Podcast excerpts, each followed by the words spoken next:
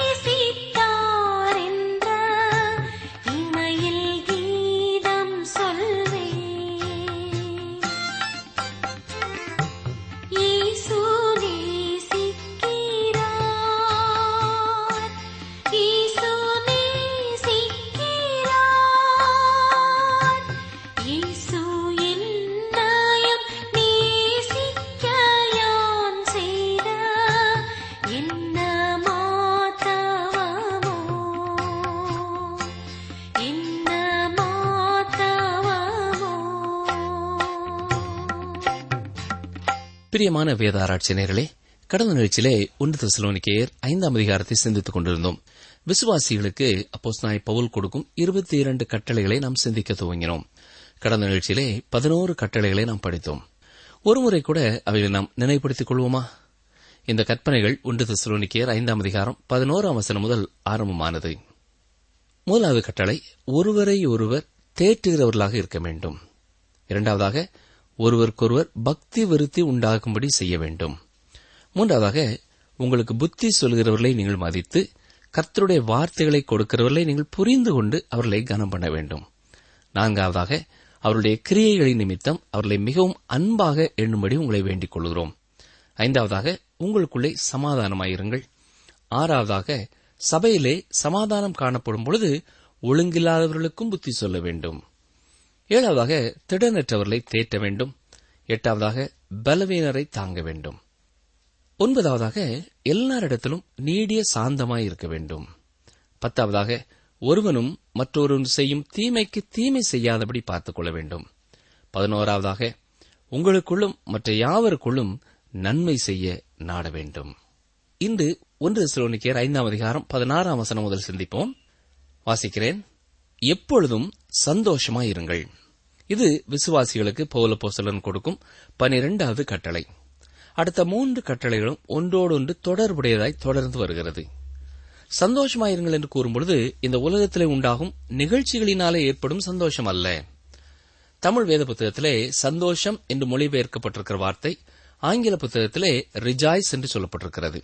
ஆனால் தமிழ் வேத புத்தகத்திலே பழைய ஏற்பாட்டிலே இந்த வார்த்தை மொழிபெயர்க்கப்படும் பொழுது மகிழ்ச்சி என்ற வார்த்தை பயன்படுத்தப்பட்டிருக்கிறது. அதே வார்த்தைதான் இங்கேயும் பயன்படுத்தப்பட்டிருக்க வேண்டும்.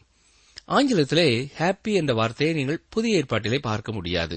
மாறாக ஜாய் என்ற வார்த்தையை தான் பழைய ஏற்பாட்டிலேயும் புதிய ஏற்பாட்டிலேயும் பயன்படுத்தப்பட்டிருக்கின்றன. பழைய ஏற்பாட்டிலே the joy of the Lord is your strength என்பது கர்த்தருக்குள் மகிழ்ச்சியாய் இருப்பதே உங்கள் பலன் என்று தமிழிலே மொழிபெயர்க்கப்பட்டிருக்கிறது. அது மிக தெளிவாக இந்த வார்த்தையின் கருத்தை நமக்கு தெரிவிக்கிறது. ஆங்கிலத்திலே happiness depends upon happenings but joy depends upon Jesus என்று கூறுவதை ஒருவேளை நீங்கள் கேள்விப்பட்டிருக்கலாம். இங்கே அப்போஸ்தாய் பவுல் சொல்லும் சந்தோஷம் உண்மையாகவே கர்த்தருக்குள் ஒரு மனிதன் பெற்றுக்கொள்ளும் சந்தோஷமாயிருக்கிறது. கர்த்தருக்குள் மகிழ்ச்சியாக இருக்கும் ஒரு அனுபவம் அது. பிலிப்பியர் நாலாம் அதிகாரத்திலேயும் கர்த்தருக்குள் சந்தோஷமாயிருங்கள் என்று கூறியிருக்கிறார். அதுவும் கர்த்தருக்குள் மகிழ்ந்திருப்பது. சந்தோஷம் என்ற வார்த்தை பொதுவாக இந்த உலகத்திலே நிகழ்ச்சி சார்ந்த ஒரு மகிழ்ச்சியை குறிக்கிறது. என்ன தம்பி ரொம்ப சந்தோஷமா இருக்கீங்க? ஆமா பிரதர் இன்னைக்கு எனக்கு செமஸ்டர் ரிசல்ட் வந்துட்டு நான் எல்லா பாடத்திலையும் பாஸ் பண்ணிட்டேன். அதனால நான் சந்தோஷமா இருக்கிறேன். ஐயா நீங்க ஏன் சந்தோஷமா இருக்கீங்க? ரொம்ப நாளா என் மகளுக்காக மாப்பிள்ளை தேடிக்கிட்டு இருந்தேன். ஒரு நல்ல மாப்பிள்ளை கிடைச்சாச்சு. அவளுக்கு கல்யாணத்தை ஒழுங்கு செஞ்சாச்சு. அதுதான் எனக்கு சந்தோஷம். ஆம் பிரியமானவர்களே இவைதான் நிகழ்ச்சி சார்ந்த சந்தோஷங்கள். இந்த இரண்டு சம்பவங்களிலேயும் அவர்கள் விரும்பி எதிர்பார்த்த காரியங்கள் நடைபெறாமல் போயிருக்கும் என்றால் அந்த சந்தோஷம் அவர்களிலே காணப்படாது. ஆனால் பௌலப்போசலன் சொல்லுகிற சந்தோஷம் எப்பொழுதும் சந்தோஷமாயிருப்பது. கிறிஸ்துவுக்குள் இருப்பதனாலே ஒரு மனிதன் பெற்றுக்கொள்ளும் நிரந்தரமான மகிழ்ச்சியை அது குறிக்கிறது. வீட்டிலே எல்லாம் சுமூகமாக சென்று கொண்டிருக்கும் பொழுது எல்லாரும் சந்தோஷமாயிருப்பார்கள். ஆனால் வியாதிகள் துக்கங்கள் துயரங்கள் வந்துவிட்டால் சந்தோஷம் எடுக்கப்பட்டு விடுகிறது. ஆனால் கர்த்தருக்குள் ஒரு மனிதன் பெற்றுக்கொள்ளும் மகிழ்ச்சி நித்தியமானது. அது இயேசு கிறிஸ்துவை போல நித்தியமானது. சூழ்நிலைகள் அந்த மகிழ்ச்சியை உள்ளத்தின் ஆழத்திலிருந்து எடுக்க முடியாது. பாவ மன்னிப்பை ஒரு மனிதன் பெற்றுக்கொள்ளும் பொழுது அந்த இருதயத்திலே அவன் பெற்றுக்கொள்கிற மகிழ்ச்சிதான் அது. ஒரு மனிதன் பாவத்தில் விழும்பொழுது அந்த மகிழ்ச்சி எடுக்கப்படுமே ஒழிய மற்ற எந்த ஒரு காரியமும் இந்த மகிழ்ச்சியை ஒரு மனிதனுடைய வாழ்க்கையிலிருந்து எடுக்க முடியாது. ஆம் பிரியமானவர்களே நீங்களும் அப்படிப்பட்ட ஒரு மகிழ்ச்சியை பெற்றவர்களாய் இருக்க வேண்டும் என்பதே எங்களுடைய ஆவல். எப்பொழுதும் மகிழ்ச்சியாயிருங்கள் என்பது பத்து கட்டளைகளிலே நீங்கள் காண முடியாது. கர்த்தருடைய பிள்ளை துக்க முகத்தோடு அலைவதை தேவன் விரும்புகிறதில்லை. எப்பொழுதும் முகத்தை தொங்க விட்டுக்கொண்டு சோகமாய் இருப்பதுதான் கிறிஸ்தவ வாழ்க்கை என்று சிலர் தவறாய் போதிக்கிறார்கள். சிலர் தவறான மாதிரிகளை வைக்கிறார்கள். பிரியமானவர்களே உங்கள் மகிழ்ச்சி மற்றவர்களை கிறிஸ்துவண்டை இழுக்கிறதாயிருக்க வேண்டும். அது மட்டுமல்ல ஆவியின் கனியிலே இரண்டாவது வருவது சந்தோஷம். ஞாபகம் இருக்கிறதா? அன்பு சந்தோஷம் சமாதானம் என்று அந்த பட்டியல் தொடர்கிறது. ஒருவேளை இந்த உண்மையான சந்தோஷம் மகிழ்ச்சி உங்கள் வாழ்க்கையிலே இல்லாமல் இருக்கும் என்றால் நீங்கள் வேத வசனங்களை இன்னும் அதிகமாய் படிக்க வேண்டும். இன்னும் அதிகமாய் தியானிக்க வேண்டும். ஆண்டவரே என்னுடைய உள்ளத்திலே இந்த மெய்யான மகிழ்ச்சியை வைத்தருளும் என்று நீங்கள் அவரை நோக்கி கேட்க வேண்டும். நிச்சயம் உங்களுக்கும் அவர் அதை தருவார். ஒன்று தசலோனிக்கேர் ஐந்தாம் அதிகாரம் ஏழாம் வசனத்தை பாருங்கள். இடைவிடாமல் ஜெபம் பண்ணுங்கள். இவ்வாறு கூறப்பட்டிருப்பதனாலே எப்பொழுதும் முழங்காலிலேயே நிற்க வேண்டும் என்பதல்ல. நம்முடைய மன பாங்கு எப்பொழுதும் ஜெப நிலையிலே காணப்பட வேண்டும். மனிதனோடு பேசாத மற்ற நேரங்களிலே நாம் தேவனோடு எப்பொழுதும் நம் உள்ளத்திலே உறவாடி கொண்டே இருக்கலாம். பிரயாணம் செய்யும் பொழுதும் சரி வீட்டிலே நம்முடைய கைகள் மற்ற வேலைகளை செய்து கொண்டிருக்கும் பொழுதும் சரி உள்ளம் தேவனிடத்திலே எத்தனையோ காரியங்களுக்காக ஜெபித்துக் கொண்டே இருக்க முடியும். ஒரு நாள் ஜெபித்துவிட்டு பல நாட்கள் ஜெபிக்காமல் இருப்பதை தவிர்த்து ஒவ்வொரு நாளும் ஜெபிக்கிற பழக்கம் உள்ளவர்களாய் இருக்க வேண்டும் என்பதையும் இந்த வசனம் நமக்கு நினைப்பூட்டுகிறது. அதாவது ஜெபத்திலே ஒரு ஒழுங்கு நமக்கு தேவை. மட்டுமல்ல ஏற்கனவே நான் சொன்னது போல உங்கள் உள்ளம் எப்பொழுதும் தேவனோடு உறவாடிக் கொண்டே இருக்கட்டும். தேவனுடைய சித்தத்தை செய்ய வாஞ்சித்துக் கொண்டே இருக்கட்டும். தேவன் என்ன சொல்கிறார் என்பதை கேட்க துடித்துக் கொண்டே இருக்கட்டும். அதுதான் இடைவிடாமல் ஜெபம் பண்ணுதல். வசனம் பதினெட்டு எல்லாவற்றிலேயும் ஸ்தோத்திரம் செய்யுங்கள். அப்படி செய்வதே கிறிஸ்து இயேசுவுக்குள் உங்களை குறித்து தேவனுடைய சித்தமாயிருக்கிறது. இடைவிடாமல் ஜெபம் பண்ணுங்கள் என்பதோடு இணைந்து இந்த பதினான்காவது கற்பனை வருகிறது. எல்லாவற்றிலேயும் ஸ்தோத்திரம் செய்யுங்கள். நமது சூழ்நிலை எப்படிப்பட்டதாக இருந்தாலும் நம்முடைய வாழ்க்கையில நடைபெறுகிற காரியங்கள் எதுவாக இருந்தாலும் அதற்காக நாம் ஆண்டோருக்கு ஸ்தோத்திரம் செலுத்த வேண்டும். ஏன்? ரோமர் எட்டாம் அதிகாரம் இருபத்தி எட்டாம் வசனத்திலே பவுல் என்ன சொல்கிறார்? அன்றியும் அவருடைய தீர்மானத்தின்படி அழைக்கப்பட்டவர்களாய் தேவனிடத்தில் அன்பு கூறுகிறவர்களுக்கு சகலமும் நன்மைக்கு ஏதுவாக நடக்கிறது என்று அறிந்திருக்கிறோம். எனவே நம்முடைய வாழ்க்கையிலே நடைபெறுகிற ஒவ்வொரு காரியத்திற்காகவும் நாம் ஆண்டவருக்கு ஸ்தோத்திரம் செலுத்த வேண்டும். நாம் கர்த்தருடைய பிள்ளைகளாக இருப்போம் என்றால் அது இயற்கையாக நம்முடைய வாழ்க்கையின் ஒரு பழக்கமாக மாறும். பிலிப்பியர் நான்காம் அதிகாரத்தை மீண்டும் நினைவுபடுத்த விரும்புகிறேன். ஆறாம் வசனத்திலே நீங்கள் ஒன்றுக்கும் கவலைப்படாமல் எல்லாவற்றையும் குறித்து உங்கள் விண்ணப்பங்களை ஸ்தோத்திரத்தோடே கூடிய ஜெபத்தினாலும் வேண்டுதலினாலும் தேவனுக்கு தெரியப்படுத்துங்கள். அப்பொழுது எல்லா புத்திக்கும் மேலான தேவ சமாதானம் உங்கள் இருதயங்களையும் உங்கள் சிந்தைகளையும் கிறிஸ்து இயேசுக்குள்ளாக காத்துக்கொள்ளும் என்று கூறியிருக்கிறார். ஆம் பிரியமானவர்களே எல்லாவற்றிலேயும் நாம் ஸ்தோத்திரம் செலுத்த வேண்டும். எல்லா காலங்களிலேயும் நாம் ஸ்தோத்திரம் செலுத்த வேண்டும் என்பதுதான் தேவனுடைய சித்தமாயிருக்கிறது. ஒருவேளை நீங்கள் என்னிடத்திலே வந்து என்னுடைய வாழ்க்கையிலே தேவனுடைய சித்தம் என்ன என்று கேட்பீர்கள் என்றால் இதைத்தான் உங்களுக்கு நான் கூற விரும்புகிறேன்.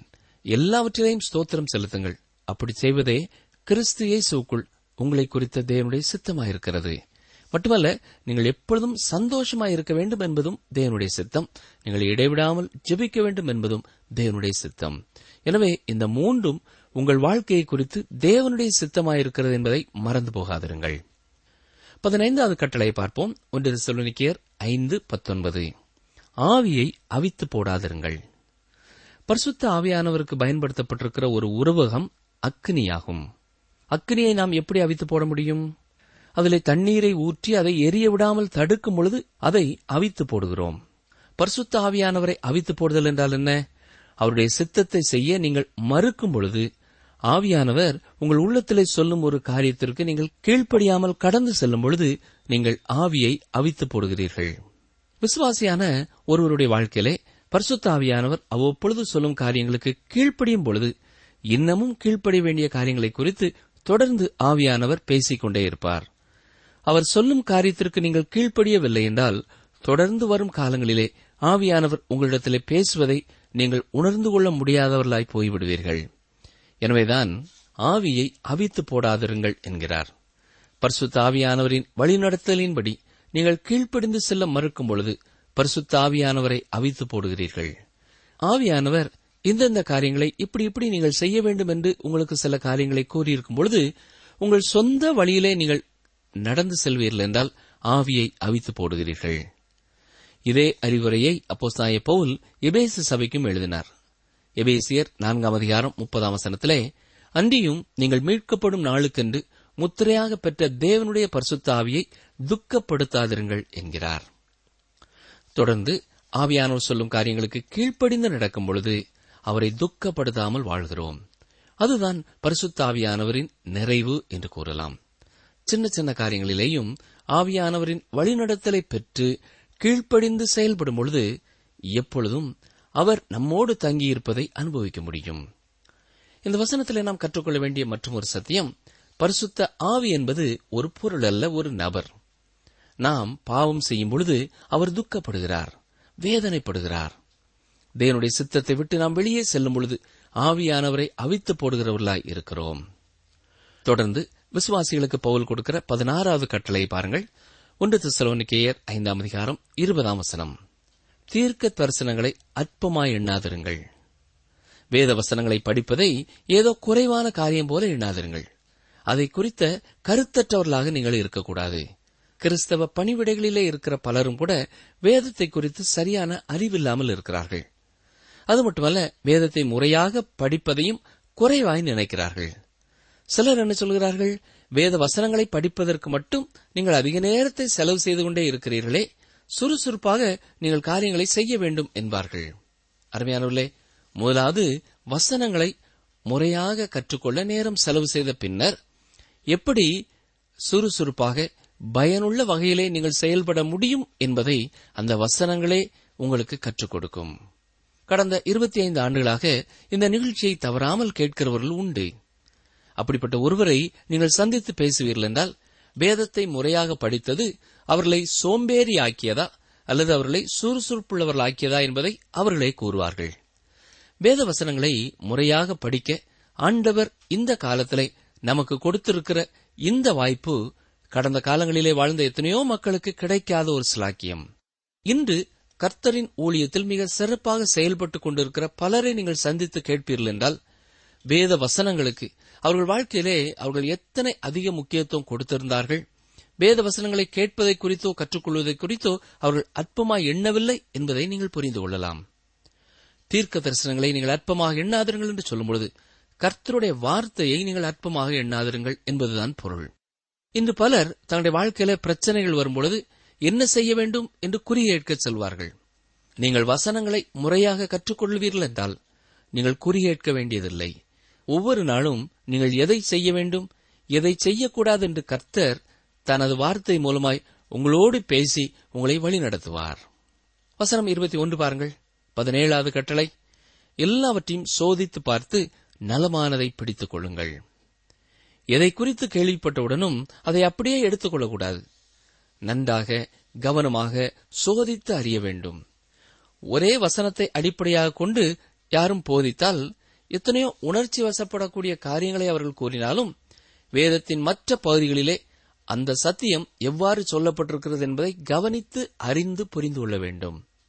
அதே போல கர்த்தருடைய ஊழியங்களுக்கு உதவி செய்யும் பொழுதும் ஏதோ ஒரு படத்தை பார்த்தோ அல்லது ஒரு நபருடைய முகத்தை பார்த்தோ அந்த ஊழியத்தை தாங்குகிறவர்களாக இல்லாமல் இந்த கர்த்தருடைய ஊழியம் எப்படியெல்லாம் பயனுள்ளதா இருக்கிறது? அதிலே பணி செய்கிறவர்கள் எப்படி கர்த்தருடைய பிள்ளைகளாய் வாழுகிறார்கள் என்பதையெல்லாம் கவனித்து உதவி செய்கிறவர்களாய் மாற வேண்டும். பழைய ஏற்பாட்டிலே இரண்டு ராஜாக்களின் புத்தகம் நான்காம் அதிகாரத்தை நீங்கள் பார்ப்பீர்கள் என்றால் சூனேம் ஊரிலே ஒரு பெண் எலிசா தீர்க்கதரிசியை பார்க்கிறாள். முதலாவது அவ்வப்பொழுது தன்னுடைய வீட்டிலே உணவு அருந்தும்படியாய் அழைக்கிறாள். அப்பொழுது அவருடைய வாழ்க்கையை மிக கூர்ந்து கவனிக்கிறாள். இவர் ஒரு பரிசுத்தவான் என்று கண்ட பின்னர் தொடர்ந்து அவர் அங்கே வந்து தங்கியிருந்து ஊழியம் செய்யும்படியாக ஒரு அறை வீட்டை கட்டி அனைத்து வசதிகளையும் செய்து கொடுக்கிறாள். எல்லாவற்றையும் சோதித்து பார்த்து நலமானதை பிடித்துக் கொள்ளுங்கள். பொதுவாக கிறிஸ்தவர்கள் எளிதிலே ஏமாற்றப்படக்கூடியவர்களாய் இருக்கிறார்கள் என்று ஒருவர் கூறியிருக்கிறார். புகழ்ச்சியான வார்த்தைகளினாலே நாம் ஏமாற்றப்பட்டு விடக்கூடாது. ஏனென்றால் இந்த உலகத்திலே ஏமாற்றுகிறவர்கள் அநேகர் இருக்கிறார்கள். எதையும் சோதித்து பார்த்து நாம் தெரிவு செய்ய வேண்டும். இந்த வசனத்திலே இரண்டு கற்பனைகளை பார்த்தோம். ஒன்று எல்லாவற்றையும் சோதித்து பாருங்கள். இரண்டாவதாக நலமானதை பிடித்துக் கொள்ளுங்கள். ஒன்று சிலோனிக்கர் ஐந்தாம் அதிகாரம் இருபத்தி இரண்டாம் வசனத்திலே பத்தொன்பதாவது கற்பனையை பார்க்கிறோம். பொல்லாங்காய் தோன்றுகிற எல்லாவற்றையும் விட்டு விலகுங்கள். நீங்கள் ஈடுபாடு கொள்ளும் கேளிக்கைகள் உங்கள் உள்ளத்திலே ஒரு கேள்விக்குரிய எழுப்பும் என்றால் அதை நீங்கள் செய்யக்கூடாது. இந்த தொலைக்காட்சி நிகழ்ச்சியை நீங்கள் பார்த்துக் கொண்டிருப்பது தவறா என்ற கேள்வி வரும் என்றால் அதை நீங்கள் பார்க்க வேண்டாம். அந்த நிகழ்ச்சியை பார்ப்பதனாலே உங்கள் உள்ளத்திலே ஒருவேளை எந்த பாவமான காரியங்களும் தூண்டப்படாமல் இருக்கலாம். என்றாலும் அந்த குறிப்பிட்ட நேரத்திலே கர்த்தருடைய வார்த்தைக்கோ ஜெபத்திற்கோ அல்லது மற்றும் ஒருவருக்கோ கொடுக்க வேண்டிய நேரத்தை அந்த நிகழ்ச்சி எடுத்துக் கொள்கிறதா என்பதை கவனிக்க வேண்டும். எனவேதான் அதை குறித்த கேள்விக்குறி உங்கள் உள்ளத்திலே வருகிறது. இதைப் போல எந்த ஒரு காரியத்தை செய்யும் பொழுதும் இது தவறாயிருக்குமோ என்ற கேள்வி உங்களுக்குள்ளே வரும் என்றாலே நீங்கள் அதை செய்யாமல் இருப்பதே சிறந்தது. எனவேதான் பவுல் பொல்லாங்காய் தோன்றுகிற எல்லாவற்றையும் விட்டு விலகுங்கள் என்று கட்டளை கொடுக்கிறார். தொடர்ந்து கட்டளைகளை கொடுத்து கொண்டு வந்த பவுல் அவர்களை உற்சாகப்படுத்தும்படியாக அவர் ஜெபிக்கிறார். வசனம் இருபத்தி மூன்று சமாதானத்தின் தேவன் தாமே உங்களை முற்றிலும் பரிசுத்தமாக்குவாராக. உங்கள் ஆவி ஆத்மா சரீரம் முழுவதும் நம்முடைய கத்ரா இயேசு கிறிஸ்து வரும்போது குற்றமற்றதாய் இருக்கும்படி காக்கப்படுவதாக. நாம் திருத்துவ தேவனை தொழுது கொள்கிறோம். அதே போல நாமும் திருத்துவத்தை உள்ளடக்கியவர்களாய் இருக்கிறோம் என்று கூறலாம். சரீரம் ஆவி ஆத்மா இவை மூன்றையும் தேவன் பரிசுத்தமாக்குகிறவராயிருக்கிறார். நானே உங்களை பரிசுத்தமாக்குகிற கர்த்தர் என்று அவர் கூறியிருக்கிறார். இயேசு கிறிஸ்துவின் வருகையிலே நாம் குற்றமற்றவர்களாய் காணப்படும்படியாக தேவன் தாமே நம்மை முற்றிலும் பரிசுத்தமாக்குவாராக. அதாவது நம்முடைய ஆவிக்குரிய வாழ்க்கையிலே தொடர்ச்சியாக வளர்ச்சி காணப்பட வேண்டும். கிறிஸ்துவை இரட்சகராக ஏற்றுக்கொண்டவர்கள் ஒவ்வொரு மூன்று மாதத்திற்கும் ஒரு முறையாவது பின்னாலே திரும்பி பார்த்து கடந்த மூன்று மாதத்திலே நான் எந்தெந்த காரியங்களிலே வளர்ச்சி அடைந்திருக்கிறேன் என்பதை எண்ணி பார்க்க வேண்டும். ஒன்று தெசலோனிக்கேயர் ஐந்தாம் அதிகாரம் இருபத்தி நான்காம் வசனம். உங்களை அழைக்கிறவர் உண்மை உள்ளவர் அவர் அப்படியே செய்வார். இத்தனை அருமையான ஒரு வாக்கு தத்தம் இல்லையா? ரட்சிப்பிற்கு நேராக நம்மை அழைத்தவர் முற்றுமுடிய நம்மை காக்க வல்லவராயிருக்கிறார். பிலிப்பியர்லே நாம் ஏற்கனவே படித்தது போல உங்களிலே நற்கிரியையை தொடங்கினவர். அதை இயேசு கிறிஸ்துவின் நாள் வரியந்தம் நடத்தி வருவார் என்று நம்பி நான் தேவனை ஸ்தோத்தரிக்கிறேன் என்று கூறினார். இங்கேயும் உங்களை அழைக்கிறவர் உண்மை உள்ளவர். அவர் அப்படியே கிறிஸ்தேசு வரும்பொழுது உங்கள் ஆவி ஆத்மா சரீரம் குற்றமற்றதாய் காக்கப்பட கிருபை செய்வார் என்கிறார். ஒன்று சிலோனிக்கையர் ஐந்தாம் அதிகாரம் இருபத்தி ஐந்தாம் வசனத்திலே இருபதாவது கட்டளை வருகிறது. சகோதரரே எங்களுக்காக வேண்டிக் கொள்ளுங்கள். ஆம் பிரியமான சகோதரனை சகோதரியே ஜெபத்தின் வல்லமையை மிக அதிகமாக உணர்ந்தவர் அப்போஸ் நாய பவுல் என்று கூறலாம். பவுலப்போஸ்தனுடைய ஊழியத்திலே அவருடைய வெற்றியின் ரகசியம் அவருக்காக ஜெபிக்கும்படியாய் அநேக விசுவாசிகள் இருந்தார்கள்.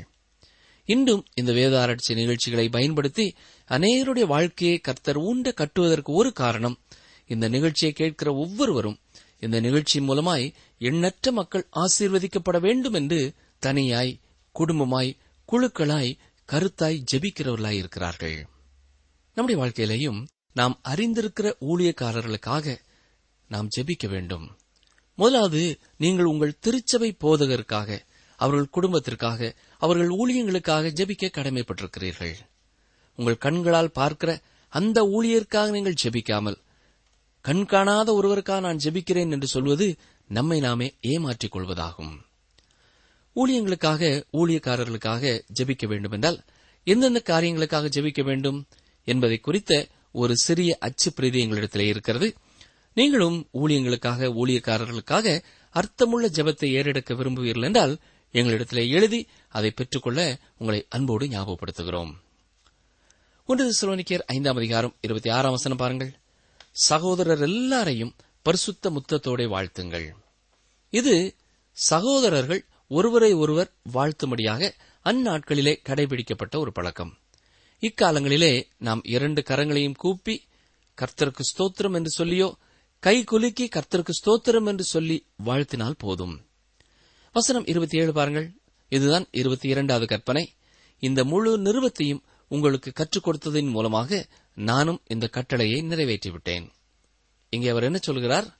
இந்த நிறுவம் பரிசுத்தமான சகோதரர் யாவருக்கும் வாசிக்கப்படும்படி செய்ய வேண்டும் என்று கர்த்தர் பேரில் ஆணையிட்டு உங்களுக்கு சொல்லுகிறேன். ஒன்று சுழனிக்கர் ஐந்தாம் அதிகாரம் இருபத்தி எட்டாம் வசனம். நம்முடைய கர்த்தரா இயேசு கிறிஸ்துடைய கிருவை உங்களுடனே கூட இருப்பதாக. ஆமேன். ஆம் எனக்கு அருமையான சகோதரனை சகோதரியே கர்த்தருடைய வார்த்தைகளை கருத்தோடும் ஜெபத்தோடும் ஆவலோடும் வாஞ்சியோடும் படிக்கிற உங்கள் ஒவ்வொருவரோடும் நம்முடைய கர்த்தரா இயேசு கிறிஸ்துவின் கிருவையும் பிதாவாகிய தேவனுடைய அன்பும் பரிசுத்தாவியானவருடைய ஐக்கியமும் இன்றும் என்றும் சதா காலங்களிலும் தங்கியிருப்பதாக. ஆமேன்.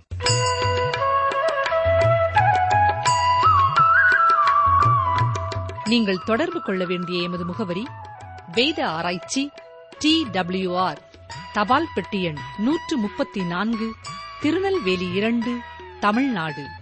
எங்கள் தொலைபேசி எண் தொன்னூற்று நான்கு நாற்பத்தி இரண்டு இருபத்தி ஐந்து இருபத்தி ஆறு இருபத்தி ஏழு. மீண்டும் கூறுகிறோம். தொன்னூற்று நான்கு நாற்பத்தி இரண்டு இருபத்தி ஐந்து இருபத்தி ஆறு இருபத்தி ஏழு.